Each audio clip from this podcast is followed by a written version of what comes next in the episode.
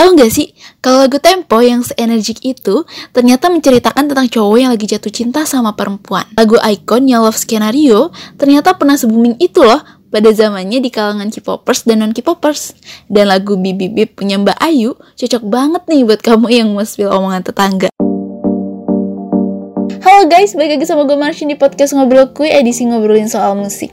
Kalau biasanya gue ngobrolin perihal curhatan orang lain ya kayak cerita cinta orang lain, persahabatan, LDRan, bahkan sampai ribetnya menjadi mahasiswa. Seru sih seru jadi mahasiswa tuh. Kali ini gue mau bahas soal musik. Dan biasanya kalau gue buat podcast tuh kalau nggak gue share ke Instagram gue share ke YouTube. Jadi buat lo yang mau dengerin podcast-podcast gue sebelumnya lo bisa langsung aja kunjungi channel YouTube gue di penduduk Mars atau Instagram gue di @rr18 underscore. Oke ini kali pertamanya gue upload podcast di Spotify dan jujur deg-degan banget ya. Iya gue selalu deg-degan sih soalnya gue akan hidup. enggak enggak enggak. Oke kali ini gue mau bahas soal musik tapi ya sepengetahuan gue aja gitu sebagai orang awam yang suka mendengarkan musik. Tapi kalau misalnya gue boleh jujur ya, gue jarang banget dengerin musik sebenarnya soalnya gue lebih suka sih nonton film dibanding dengan dengerin musik. Jadi ini adalah reaction dari gue sebagai orang awam yang baru-baru ini suka dengerin musik-musik Korea K-pop gitu. Karena biasanya gue lebih suka lagu-lagu lawas gitu kayak lagu-lagu 90-an terus lagu-lagu 2007 pokoknya lagu-lagu lama gitu karena enak aja sih gitu. Jadi lagu-lagu zaman emak gue ABG gitu gue demen gitu. Tapi tapi gue jarang banget dengerin lagu yang se, se sezaman sama gue gitu. Jadi kalau misalnya temen gue lagi nanya eh lu tau gak sih lagu yang lagi hype sekarang apa? Gue nggak tahu gitu kayak ah ketahu apa emang lagi lagi hype apa? Kecuali kalau misalnya lagunya sering muncul di FYP TikTok gitu ya. Gue baru kayak oh kayaknya ini deh. Oh kayaknya gini kayak Heartbreaker terus habis itu uh, Farewell terus habis itu kayak To The Bone yang lagi sekarang hype banget gitu ya. Tuh gue tahu gitu karena gue suka denger. Tapi kalau misalnya gue nggak suka denger gitu ya ya kalau tanya itu lagu siapa? Gak tahu. Eh jujur aja gitu ya. Tapi mari kita coba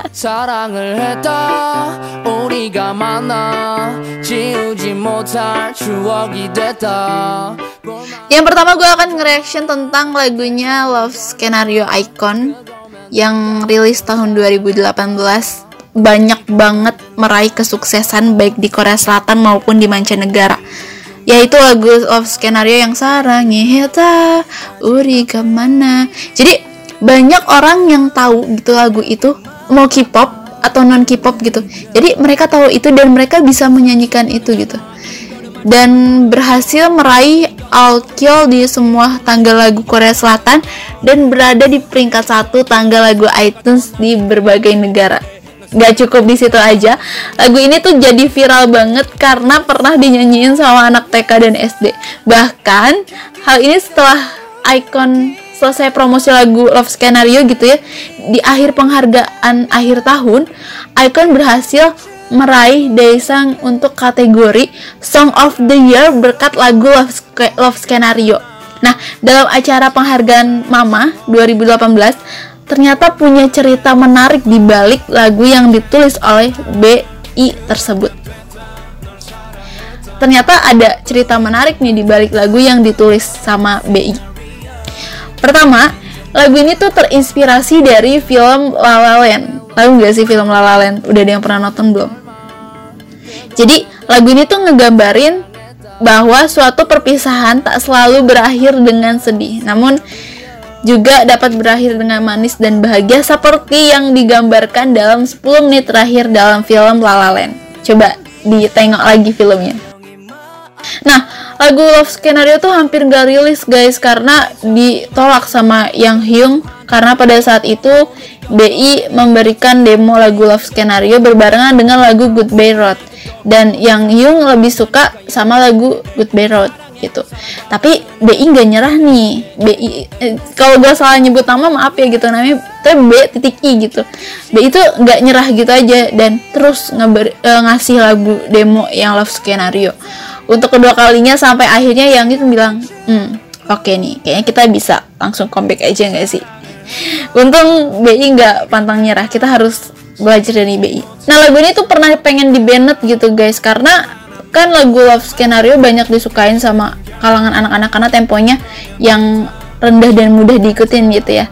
Jangan kan anak-anak gue juga seneng gitu ngikutin nyanyi-nyanyi bersenandung gitu walaupun gue nggak tahu liriknya bener gimana tapi kayak suka aja kayak sarang ta uni gimana na na na na na na na na na na kayak lagi cuci piring lagi nyuci baju gitu kan ya jadi karena saking populernya di kalangan anak-anak banyak sekolah-sekolah di Korea tuh yang melarang muridnya untuk nyanyi lagu itu karena lirik lagunya kan berisikan tentang percintaan yang notabene kan nggak pantas lah buat didengarin sama anak-anak usia dini gitu ya. Tapi waktu itu juga pernah ya di Indonesia kayaknya lagu CGR gitu ya yang kamu ya kamu kamu. Itu kan juga sempat kayak dikecam gitu sama masyarakat karena itu tuh lagu untuk orang dewasa kenapa dinyanyikan ada dengan anak-anak usia remaja baru 12 tahun gitu.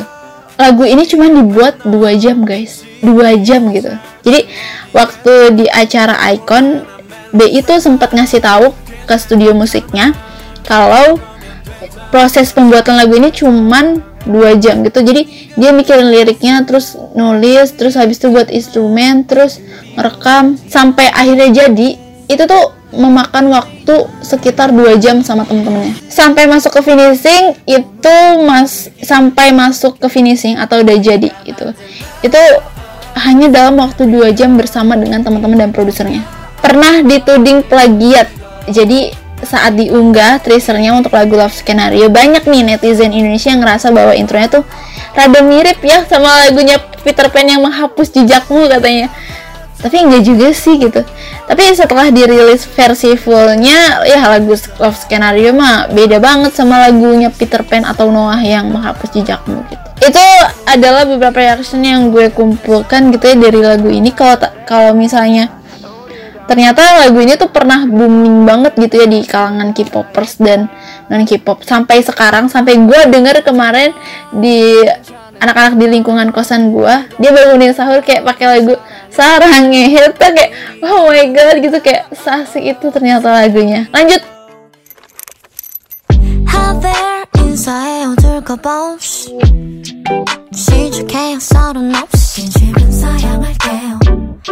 back back off 이대로 좋아요 balance balance yang kedua gue akan reaction lagu Bip Bip Bip punyanya Mbak Ayu ya Mbak Ayu IU penyanyi muda yang berbakat di negeri Korea Selatan kembali membuat karya yang menarik gitu kemarin gitu ya kayak baru ngerilis lagu Purple apa apa gitu yang pokoknya tema tema albumnya ungu gitu ya dan Kali ini gue akan membahas lagu Bibi Bip yang ternyata dipersembahkan untuk haters. Bagus nih. Jadi kalau misalnya kamu udah disukain sama orang atau aduh banyak yang gak suka sama kamu, setel aja pakai karya kan. Bagus ini. Lagu Ayu ini waktu pertama kali rilis, lagu Ayu ini yang Bibi Bip ini bisa mencapai 1 juta pendengar di situs musik Melon yang hanya dalam waktu 16 jam gitu. Wow. 24 jam udah bisa meraih pendengar sebanyak 1.462.625 banyak banget angkanya tuh. Keren banget gak sih? Nah rilisnya lagu ini itu sebagai perayaan 10 tahun debutnya Mbak Ayu di dalam dunia hiburan. Wow udah 10 tahun guys ternyata Mbak Ayu debut. Gue kenal Ayu ini dari Hotel de Luna kan. Itu pertama kali gue kayak ngerasa oh ya Allah. Gue suka dia nih. Masa kayak gue ngebiasin dulu tuh dari Hotel de Luna lalu nonton ke Mon Lovers. Iya jadi um, gue kenal Mbak Ayu ini pertama kali di Hotel de Luna kan di drakor. Drakor ya. Terus gue nonton Mon Lovers dan aktingnya bagus banget. Baru dari situ gue mendengarkan lagu-lagu. Gue kira dia dua aktris gitu ya. Ternyata dia ada aktris sekaligus uh, penyanyi solo gitu keren banget sih. Nah kalau misalnya lo mau tahu gitu ya ini lagu di itu dipersembahkan untuk para haters Ayu gitu. Jadi kalau misalnya lo penasaran dan gak percaya lo bisa langsung aja lirik baca lagi nih liriknya. Searching lagi di Google. Ini lagu untuk nyepet si hatersnya Mbak Ayu. Bisa juga sih nyepet omongan tetangga. Lirik lagunya santuy banget. Tapi maknanya dalam sih maknanya tuh buat bukan menyerang sih kayak membalikan gitu kayak ya kalau misalnya gue nggak peduli gitu ya kalau lu mau ngomong apa terus gonna hide mungkin gitu ya barangkali gitu. Terus MV-nya juga keren banget colorful sekali dan gaya dance yang ya ya, ya oke. Mantep banget sih kayak mencirikan banget kepribadian Mbak Ayu Mbak Ayu Nah, ternyata di dalam MV-nya ini ada 8 kali Mbak Ayu ganti pakaian atau ganti baju gitu guys. Kalau bisa kalian gak percaya, kalian bisa langsung tonton lagi MV-nya dan hitung berapa kali sih Mbak Ayu ini mengganti kostumnya gitu. Dan perpindahan sini tuh keren banget dari lapangan baseball ke apartemen ke ruangan ke meja. Kayak wow. Sampai ke tribun gitu kayaknya. Jadi lo bisa langsung aja ya nanti um, buka YouTube dan tonton MV-nya. Itu, lanjut guys.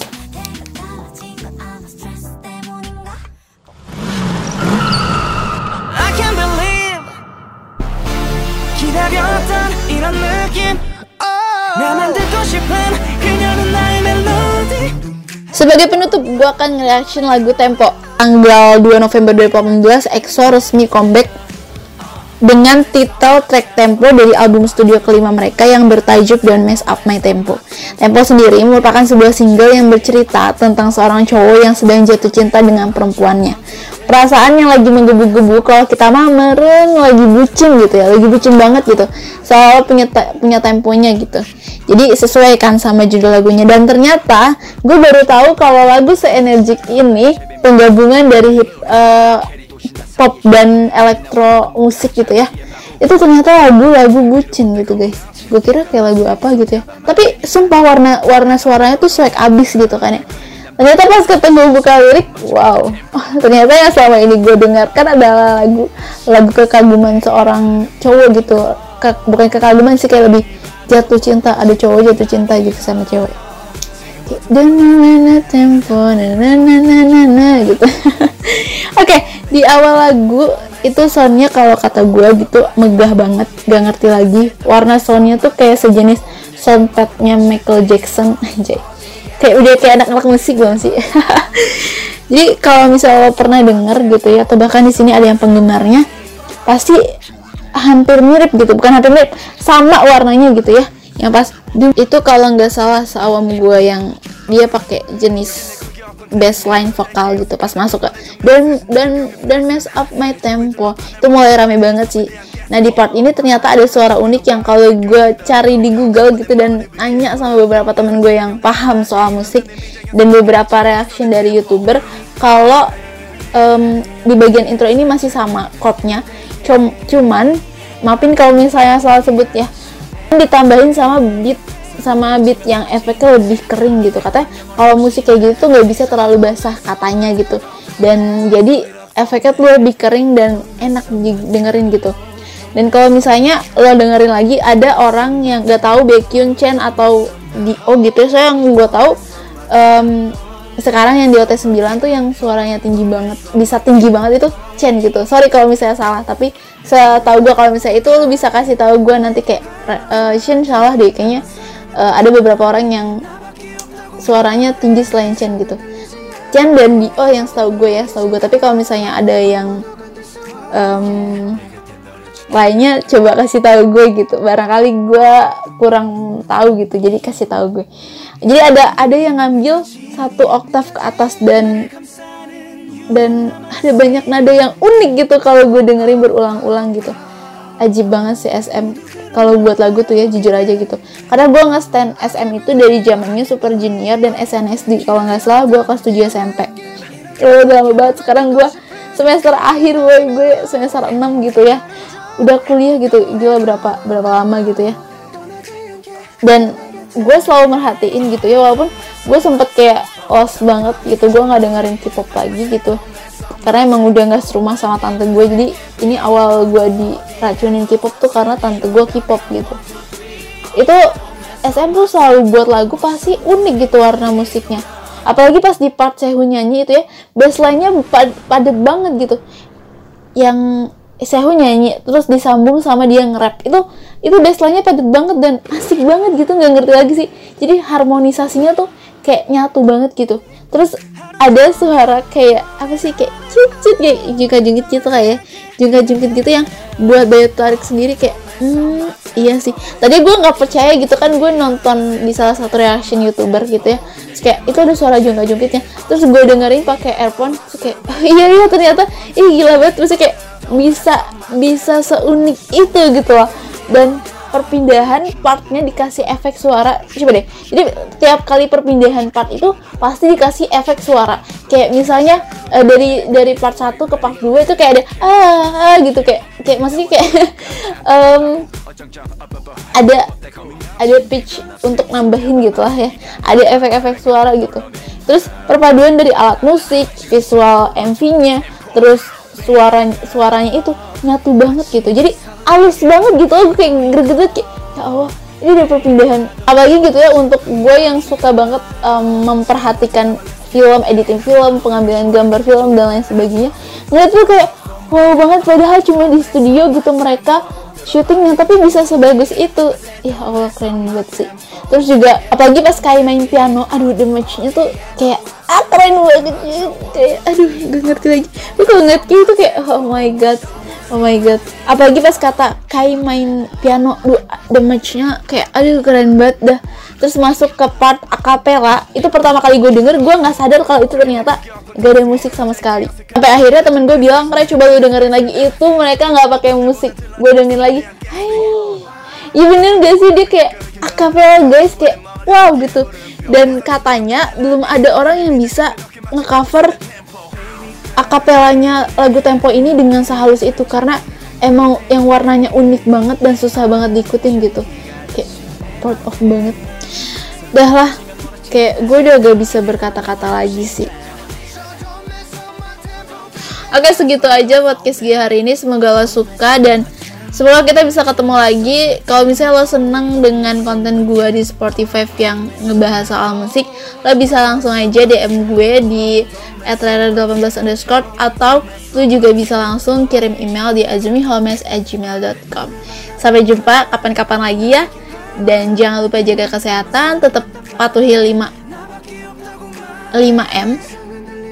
Tetap patuhin 5M-nya ya, mencuci tangan, menggunakan masker, menjaga jarak, dan lain sebagainya. Jangan merasa terlena karena COVID masih ada di sekitar kita. Dan semangat untuk puasa kesekian harinya. Tetap produktif dan jangan cuma rebahan aja. Gue Martian pamit undur diri. Bye-bye. Sampai jumpa di podcast Ngobrol Kuis selanjutnya.